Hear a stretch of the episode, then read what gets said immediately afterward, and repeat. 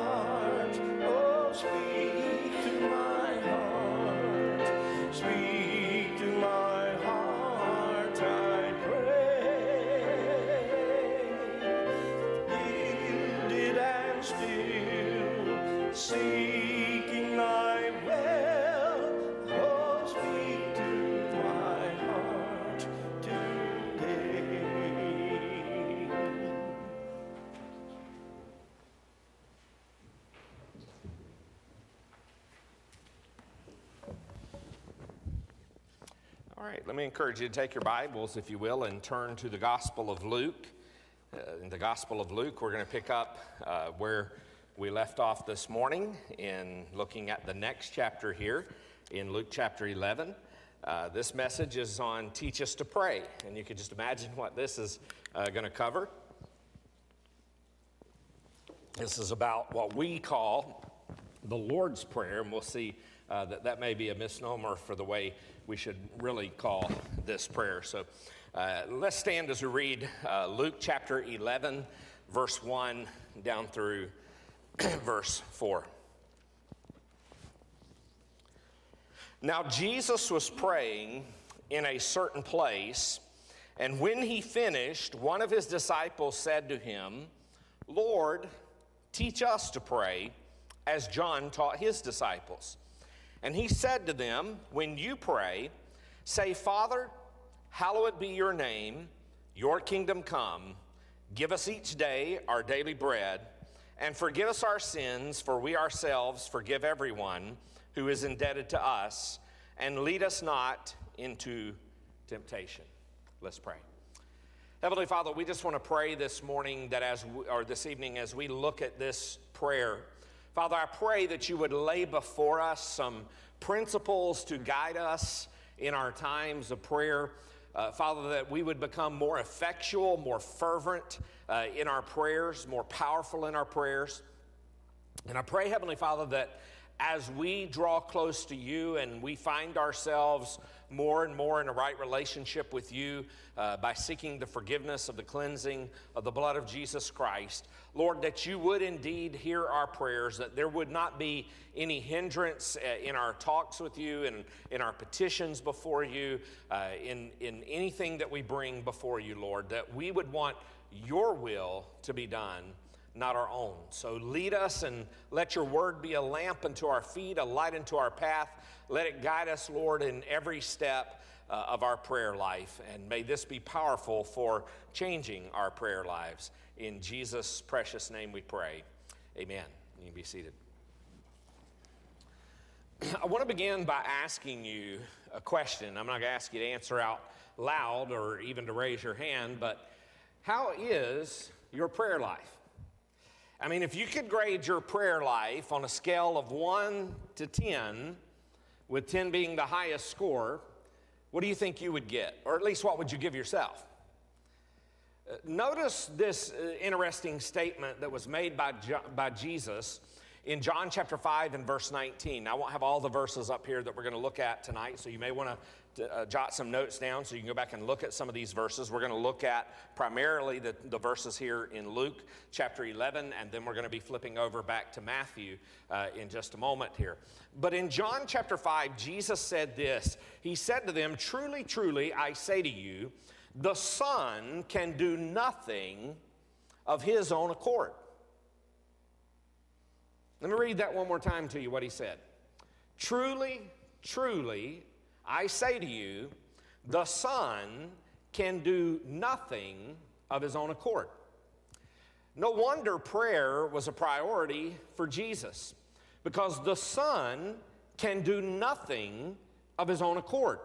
Now, think about who this is that is saying this. This is Jesus, the Son of God. This is God in the flesh. And prayer was first in his life uh, all throughout his life. Jesus didn't do anything in his life without first praying about it. You find many times he got alone to pray. Maybe it was in a garden, maybe it was in a, a, place off to himself. Sometimes it was up in the, in the mountainsides where he would go to be alone to pray. But Jesus was always praying because he could not do anything without first praying about it. John chapter 5, verse 19 says that again. Listen, truly, truly, I say to you, the Son can do nothing of his own accord. That's the Son of God who's talking. He could do nothing of himself. Not something, but absolutely nothing. And do you know what nothing is? It's a zero with the edges cut off. It's nothing. There's nothing there. Everything Jesus accomplished was a result of a consistent, continuous prayer life. One of the things that is so often lacking in our lives, and the reason we don't live uh, so often an effectual, fervent uh, uh follower as a follower of Jesus Christ, is because we are we, we may have a prayer life, but it's not consistent and it's not constant. Martin Luther said this He says, As it is the business of tailors to make clothes, and it is the business of cobblers to mend shoes, it is the business, business of Christians to pray. So we need to learn that there is no substitute for prayer. And here's why to pray, to us, prayer is a weapon. Uh, in fact, when we look at uh, the, the, the, spiritual armor, prayer is one of those things uh, that we have that we can use as a weapon. We have the Bible, which is the sword, uh, and then we have prayer also, uh, because then you're calling on the power of the Almighty God. You're depending upon Him and His strength to get you through whatever it is you're facing rather than depending on yourself. Psalm 56, verse 9 says this Then my enemies will turn back in the day when I call. This I know that God is for me. And so, what the psalmist is saying there is, is my enemies will turn back in the days when I call, when I pray. In fact, you won't have victory over sin, over Satan, or over self without the power of prayer. And so, to Satan, prayer is a barrier. Uh, prayer literally ties the hands uh, of the devil. And that's why we need better praying and more praying. Uh, so to us, prayer is a weapon. To Satan, prayer is a barrier. To God, prayer is a fragrance. Our prayers are never forgotten in heaven. Do you realize that, that you are what you are because of yesterday's prayers? Think about that. If you love Jesus and you love his church and you love his word and, and you witness for Jesus, uh, you're a follower of Jesus Christ, it's probably because somewhere back in your years, in the early years of your life, somebody was praying for you. Whether that was a mom or whether that was a dad who was praying for you to come to faith in Christ. Uh, saying, God, help my child to love you. God, my children, uh, give them a desire to be saved. Give my child a, a love for you. Some of you love Jesus and share Jesus and read his word because maybe you had a Sunday school teacher who loved you and cared for you and maybe prayed something like this Dear God, what responsibility you have given me to teach these young children. I'm not sure that I can handle them, but I know that you love them and I pray for them now by name. And that Sunday school teacher began rolling off the names of every one of those children in her class, praying that they would become a Christian, praying that they would grow to love the Lord and to love His Word. And now look at you. You love the Lord, you love His Word. I'm telling you, you are today what you are because of the prayers that were offered years ago on your behalf. Thank God for the prayers offered in Jesus' name because they're never forgotten. Thank God for praying parents and for praying grandparents. It was my grandmother I know that prayed for me. My mom prayed for me uh, also, but I know my grandmother did too. And uh, sometimes it's those parents or grandparents. Uh, maybe it was that Sunday school teacher, or maybe it was some deacons in the church. But because we are what we are today because of the prayers of, of yesterday that were offered by those parents and those friends, maybe those ministers or, or Sunday school teachers or whoever it is. Mark it down this prayer can do anything God can do, and God can do anything. To us, prayer is a weapon. For Satan, prayer is a barrier. To God, prayer is a fragrance. That when we pray, it comes before Him as a sweet smelling aroma. And so it's here in this passage that we're looking at in Luke's gospel here that we find the disciples of Jesus coming to him with a desire and a determination. And look what that desire is back in verse 1 again. So Jesus had been praying in a certain place. They're probably hearing his prayer. And when he finishes, so they obviously were hearing because they knew he had finished praying. And it says, when he had finished praying, one of his disciples, we're not told which one, said, Lord, teach us to pray as John taught his disciples. Now, understand this, get this point here. Rather than asking Jesus, Jesus, teach us to preach, uh, or, or Lord, teach us to witness, or Lord, teach us how to do great miracles, they came and they asked, Lord, teach us to pray. Because more important than preaching, and more important than witnessing, and more important than doing great miracles is prayer. And because prayer can do anything God can do, and God can do anything. So we often call this prayer that we read here and we read in Matthew's gospel the Lord's Prayer. But really, the Lord's Prayer is found over in John's gospel in John chapter 17. Uh, it's a long prayer that he prays there on our behalf. What we have here is the disciples' prayer. And I'll show you why. Uh, if you go down to verse 4, look at what verse 4 says. Verse 4 says, And forgive us our sins. So, if this is the prayer of Jesus, if this is the Lord's prayer, why in the world would he ask, Forgive us of our sins? He can't sin.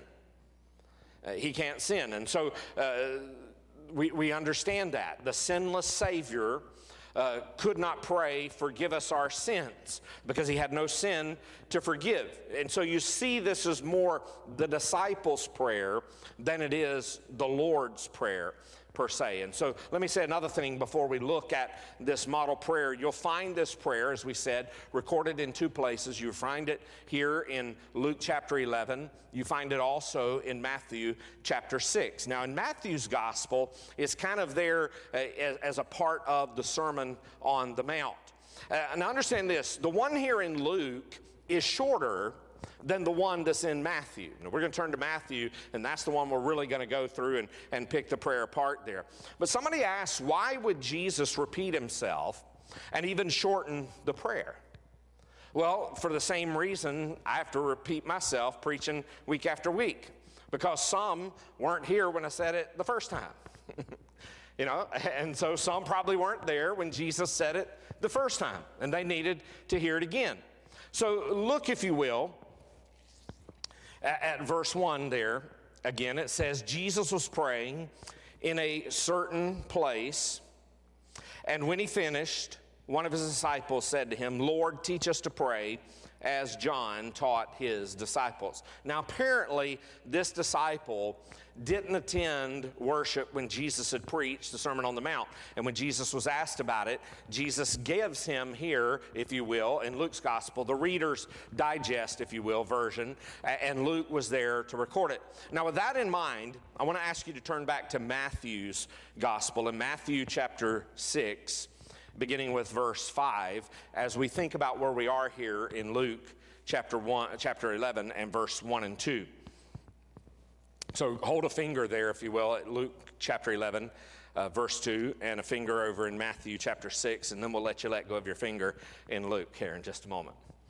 So notice verse 2 in Luke chapter 10. And he said to them, When you pray. Look over to Matthew's gospel in Matthew chapter 6 and verse 5. Notice the first words. And when you pray. You see that? He didn't say, and if you pray. He said, and when you pray. Prayer doesn't need proof, it needs practice.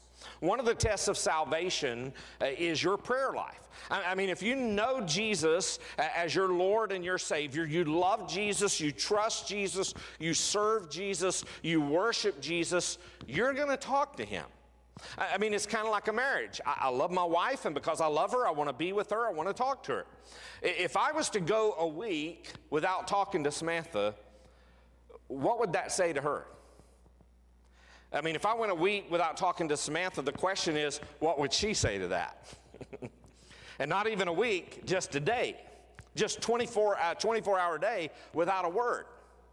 What do you think God thinks when uh, about your prayerlessness, about your silence? Somebody once said, a prayerless soul is a Christless soul.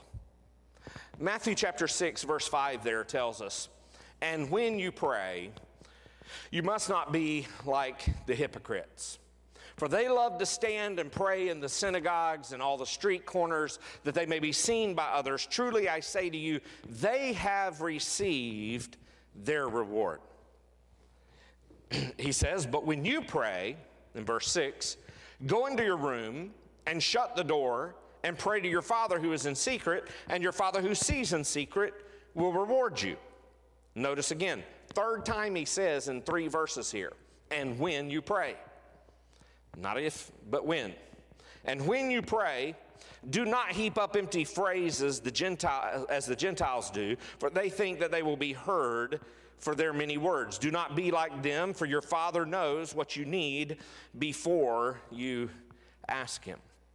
And so, uh, when you go back and you look there at verse 5, he said, When you pray, you must not be like the hypocrites. What is that word? What is a hypocrite? A hypocrite is somebody who does the right things for the wrong reasons. The word was used to describe actors in a Greek drama. Uh, the, the hypocrite was a play actor. Uh, they would wear a sad mask to, to pretend and be sad. They would wear a glad mask to appear to be glad. They would wear a mad mask to appear to be mad. They would pretend to be something that they weren't. And what we see today spiritually, there are churches full of hypocrites. I mean, there are people who pretend to be godlier than they really are. They pretend to be better than they really are. They pretend to be holier than they really are. And Jesus despises the hypocrite. You know, and you've probably heard, as I've heard before, uh, people say, I'm not going up to that church because it's full of hypocrites. That's like saying you're not going to the doctor because some of them are quacks. uh, that doesn't even make any sense. Every counterfeit Christian proves the genuineness of the real thing. I mean, think about it. That's why people uh, counterfeit $20 bills and not $1 bills, because a $20 bill is worth something. So Jesus warns us not to pray like the hypocrites. And then when you get down there to verse 8, he says, again, do not be like them. All right, then, so if we're not to be like those who pretend to be something that they aren't, then how are we to pray? Well, that's why the disciples asked Jesus, Lord, teach us to pray. So, how are we to pray? Well, let's break up this prayer into some little bites that we can swallow it a little bit easier, uh, if you will. And the first thing we find in learning how to pray is the person of prayer. The person of prayer. Notice verse 9 as Jesus begins to teach his disciples uh, a prayer, how to pray, uh, a guide, if you will. He's not saying here that they need to repeat this prayer rotely uh, or memorize it and only say these words. He's saying this is the guide for your prayers. Don't just say, Our Father which art in heaven, hallowed be thy name, thy king. It just becomes words then. And so often you, you see that and you hear that. Uh, I remember when I was a chaplain for our high school football team, that was a prayer they always prayed right before every game, but it was just words. It was just words. It never meant anything truly in their hearts. Now, a few it probably did, uh, but for many it didn't. And so he says here, pray then like this. Not exactly this way, not exactly these words. It's not some magic formula, but it's a, it's a pattern here for us to use for our prayers. And so he says, pray like this Our Father in heaven, hallowed be your name. Now, that's the place to begin in learning to pray. Our Father. That's the very first place the prayer starts. And why is that important?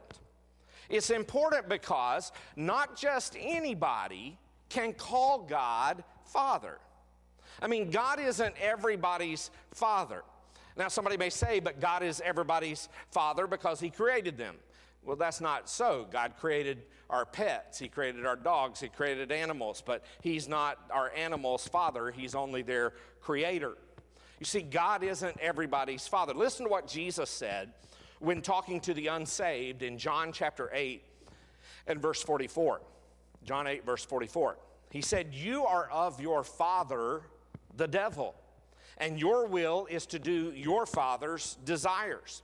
He was a murderer from the beginning and does not stand in truth because there is no truth in him. When he lies, he speaks out of his own character, for he is a liar and the father of lies. You say, well, if, if God isn't the father of everybody, then how does God become my father? How do I get into his loving eternal family? And that's a good question, and there's a good answer.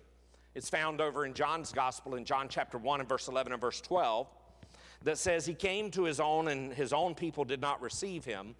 But to all who did receive him, who believed in his name, he gave the right to become children of God. And there's only certain people on this earth that have the right to call me father. That's my kids. Three kids, that's the, that's the only ones who can call me father, and it be for real, uh, and, and because they've been born into my family. Galatians 3, verse 26 says this For in Christ Jesus, you are all sons of God through faith. And so that's the place to begin. The place to begin our prayer is with the person of prayer. Uh, how wonderful to be able to lift our eyes towards heaven and to be able to cry out, Our Father. And then we read in verse 9, Hallowed be your name. Now, the Greek word that's translated hallowed there is where we get our English word sanctification from. It's where it means to be set apart, it means to respect, to reverence, to honor. So, in our prayer time, we are to honor and to respect God. Hallowed be your name. In other words, when we're talking to our Father in heaven, we're not to just do that flippantly. There ought to be uh, this holy respect, this, this awe, if you will, uh, of whom we are talking to. And just like a, a son talking to his father uh, shows respect, we need to show respect to God. Now, that doesn't mean that, that when you pray, you've got to use uh, the language of Shakespeare. You know, prayer is, is talking to God. So, I mean, think about this. Suppose one of my kids came up to me and said, Oh, how, hell, thou pastor, father uh, of Highland Baptist Church, I beseech thee that thou wouldst grant my child, whom thou lovest, some financial assistance that I may, I may, I may sojourn to yonder mall for some clothing necessities. And be like, what? That's not how they would approach their father. They'd say, Dad, I, I need some money to go get some things at the mall. Well, Remember, God is your father. He's the person of prayer. In fact, here's how the Holy Spirit tells us to pray in Hebrews chapter 10 and verse 19. Therefore, brothers, since we have confidence to enter holy places by the blood of Jesus. There is a, to be a boldness in our praying because of the blood of Jesus Christ that was shed. Romans chapter 8 and verse 15.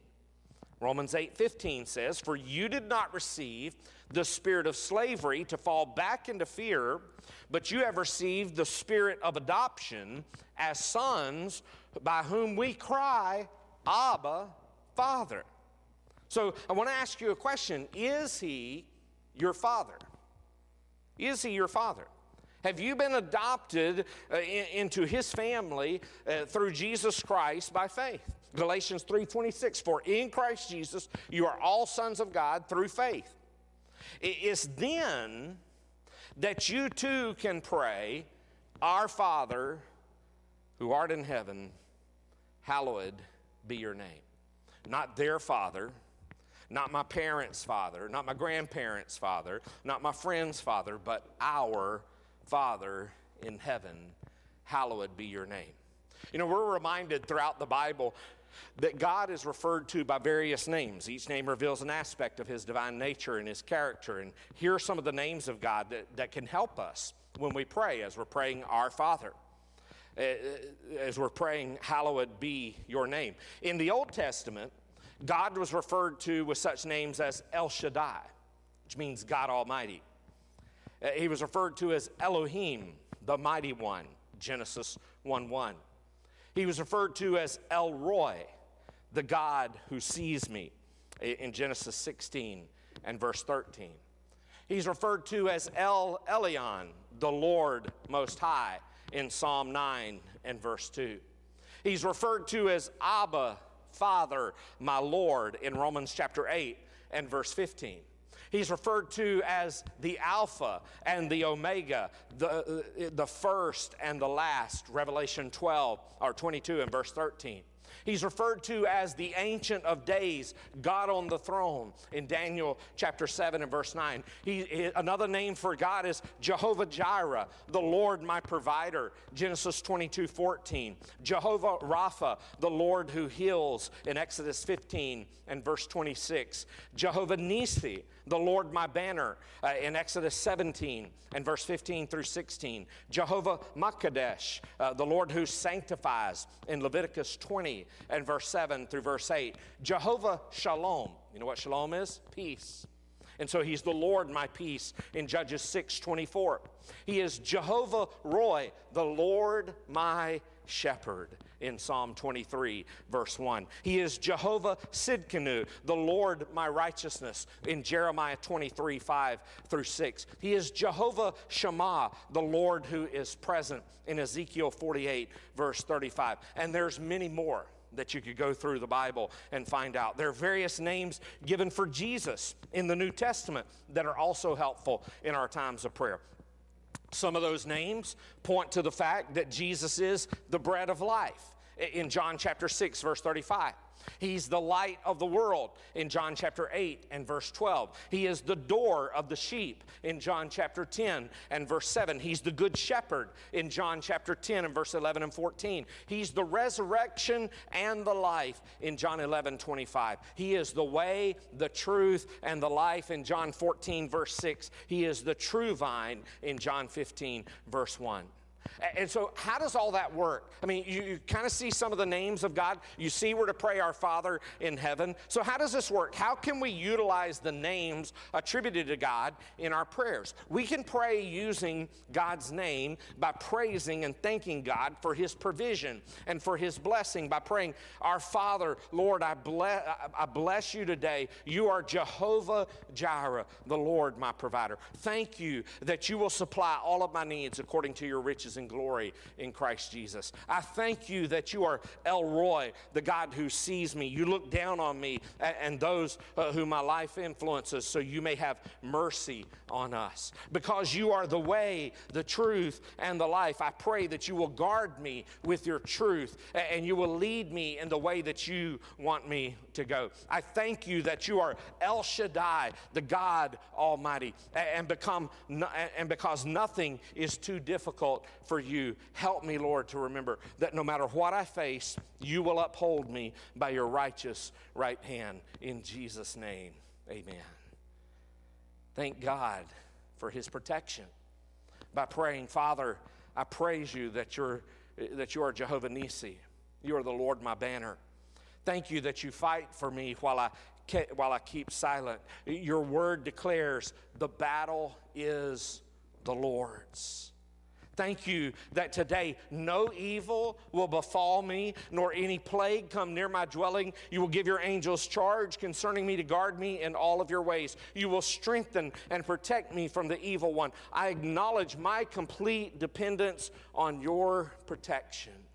That unless you guard me and my family, every other watchman keeps awake in vain. I need you, Lord. You are my protector. When we pray the names of God, the Bible becomes even more alive as we faithfully interpret verses and apply them as promises regarding our needs and our situations. You know this God is still God, and He wants to show Himself mighty in your life. His names indicate who He is and how He desires to move in our hearts and our lives. You know, if Scripture says that God provided for or protected somebody in the past, then we have every reason to ask God to do the same for us. God is still alive, and so is His Word. Hallowed be His name. I want you to see the second part of this prayer, the purpose of prayer, in verse 10. Notice verse 10 again. Your kingdom come, your will be done on earth as it is in heaven. So, from the very get go here, in the beginning of the prayer, once we've, we've acknowledged who God is and His name, and, and, and we're, we, we've uh, pray, brought honor and glory to Him, He says we're to pray, Your kingdom come, your will be done on earth as it is in heaven. So, the focus of our prayers, the purpose of our prayers, is to be on Him and His will not our will, not our necessarily our desires. Now we can share our desires to him and he may grant the desires of our heart, but if our desires are selfish desires, he probably is not going to grant those selfish desires because he knows he wants the best for us. You know, once we have put, those previous steps uh, of this prayer into practice, uh, then we can surrender ourselves to as a living sacrifice to the Lord and ask for God's perfect will to be accomplished in our life. Jesus wants us to surrender daily to his will. So it's not just a one time you walk down the aisle, you surrender to the Lordship of Jesus Christ, and now you can go and do whatever. You got your fire insurance, you're going to heaven, uh, and you can go live whatever way you want. Paul even addresses that in the book of Romans and says, Heaven forbid, no way. That's not what God is, is saying that you can do. Uh, it's a daily surrendering to the will of God. And so, the characteristic of prayer here, uh, the characteristics of prayer in general, uh, is seen in Mary, the mother of Jesus, as well as Jesus himself. Before Jesus was conceived, you remember that the angel Gabriel visited Jesus' mother, future mother there, Mary, uh, who lived in Nazareth. And Gabriel told her that God had chosen her to give birth to the Messiah. And she questioned, How could this possibly be since she was a virgin? Well, Dr. Herschel Hobbs said this. He said, The first one to question the, vir- the, vag- the, the, the virginal birth of Jesus was the virgin herself. Gabriel explains to her that the Holy Spirit is going to come upon her and she would miraculously conceive Jesus, the Messiah. And, and, Jesus, in her humble, submissive response, she said this in Luke 1 and verse 38 Behold, I am the servant of the Lord. Let it be to me according to your word. Wow. Well, that, that would be our prayer. I, I am the humble servant of the Lord. That's what we're saying when we're saying, Your kingdom come, your will be done on earth as it is in heaven. We're saying, Lord, I am your servant. Let it be uh, to me according to your word. Mary surrendered completely to God's will. Jesus also surrendered completely to God's will. You remember when he struggled with prayer there in the Garden of Gethsemane the night before he was crucified? Jesus wasn't a coward, uh, he didn't fear physical death. Instead, in his righteousness and his sinlessness, uh, he questioned the idea of drinking the bitter cup of God's wrath by dying on the cross uh, as an atoning sacrifice, bearing the sins of all mankind. In an obedience to God, the one who knew no sin would become sin on our behalf so that we might become the righteousness of God. And that's what Jesus submissively embraced in the, in, in the Garden of Gethsemane. He offered himself to the Father's will with those famous words your will be done. If Jesus found it important to say to the Father, Your will be done, how much more for us? You know, at Calvary, salvation was completed when Jesus surrendered his will the night before in Gethsemane. Your will be done. You know, the question we need to ask ourselves is Am I truly surrendered to the will of God? You know, before we know God's will, we have to surrender ourselves to it. And so we need to ask Am I willing to die to my own selfish desires and to ask God to accomplish His perfect will in every aspect of my life, even before I know what His will is?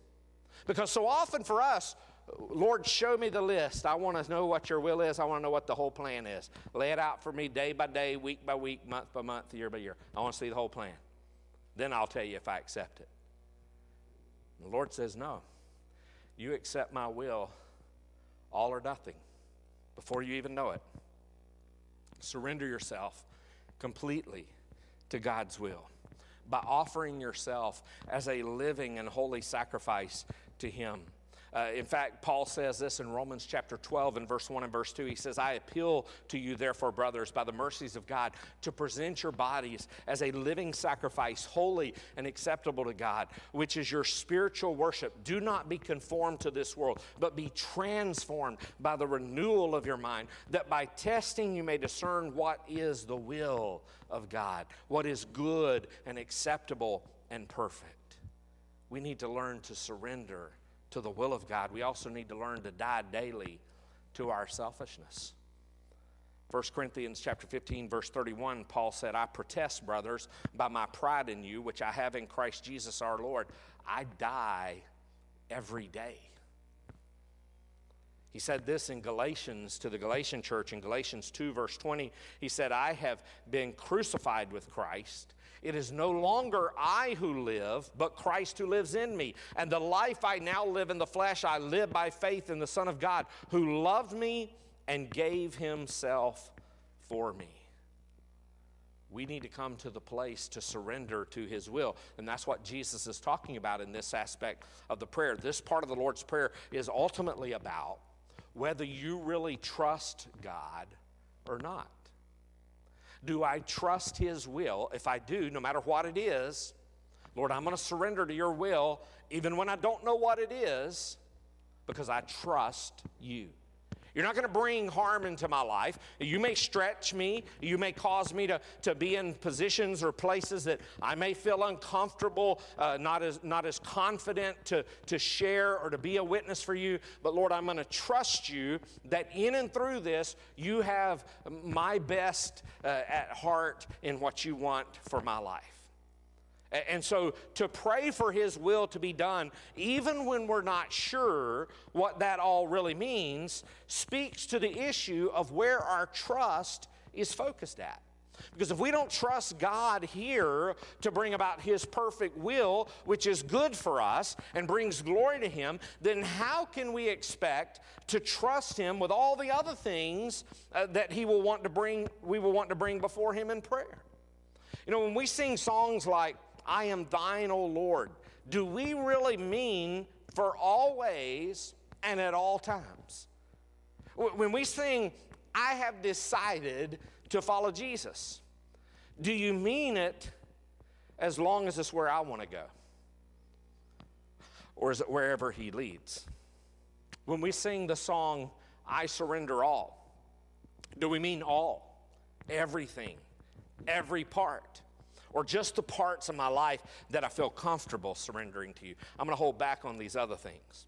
You see, when we truly understand, when we truly grasp the understanding of your kingdom come, your will be done on earth as it is in heaven, then everything about who we are and all that we will become is placed on the altar of sacrifice. And it's then that we'll be able to pray and live in the center of God's will. Thirdly, notice this the petition of prayer in verse 11. Verse 11 says, Give us this day our daily bread. Are you surrendered to the, God, to the will of God? Because before we can know God's will, we have to surrender ourselves to it. Are we willing to die to our selfish desires and ask God to accomplish His perfect will in every area of our life? If we are, then we should be willing to be content with whatever He gives us. That's why, in this aspect of the prayer, it's so important when it says, Give us this day our daily bread. Now, notice it doesn't say our weekly bread, it doesn't say our monthly bread, it doesn't even say our yearly bread, it says our daily bread.